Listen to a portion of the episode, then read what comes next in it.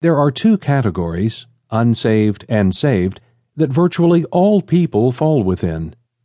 Within these two categories are subcategories. The percentages mentioned are based upon speculation from Scripture and observation. Unsaved natural people consist of about 89% of all people. Natural people have a conscience and act according to reason. They have the capacity to do good in the natural realm they can repent and sustain an earthly culture. They create various religions to satisfy their consciences and sustain order.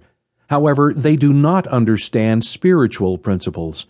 The God of this world may also deceive them, but not totally control them. Natural people will be judged according to their words and deeds. Unsaved robots of the flesh consist of about 1% of all people. Robots of the flesh are without self control. Their behavior is dictated by the five senses of sight, hearing, touch, smell, and taste. Natural people can become robots of the flesh due to a lack of intervention from God for an extended amount of time. Sodom and Gomorrah had no remembrance of the judgment of God and became totally corrupt. When the entire culture becomes robots of the flesh, the culture is unsustainable within the designs of creation and ceases to exist. Unsaved robots of Satan consist of less than a half percent. Robots of Satan are totally controlled by the God of this world.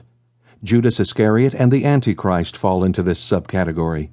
Consider the past ruler of Tyre and the fall of Satan as described as the same person, Ezekiel 28. It is interesting how some Christians believe that a person can be totally controlled by Satan, but not totally controlled by Jesus.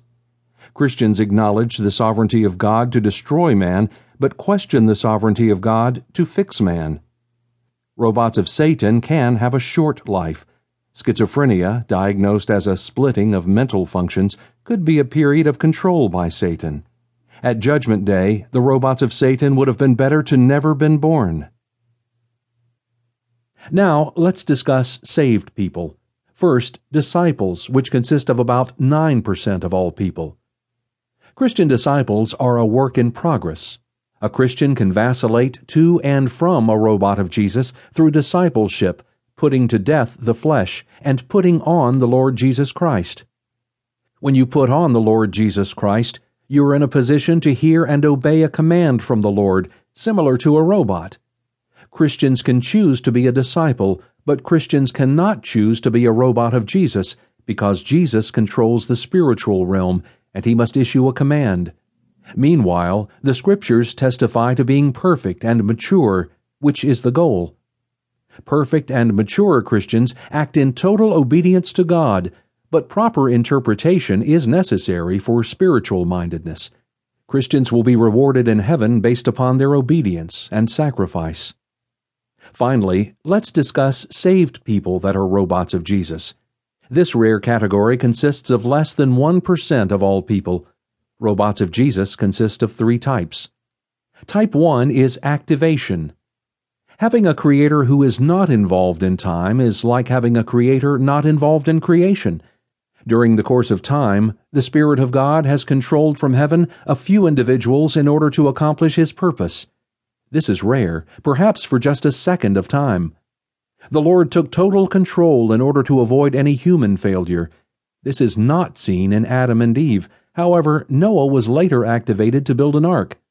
Still later, Jesus activated some fishermen to follow him.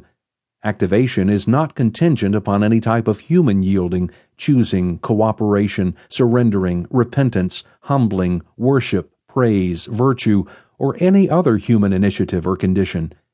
In heaven, these people will cast their crowns back to Jesus because they realize He did it.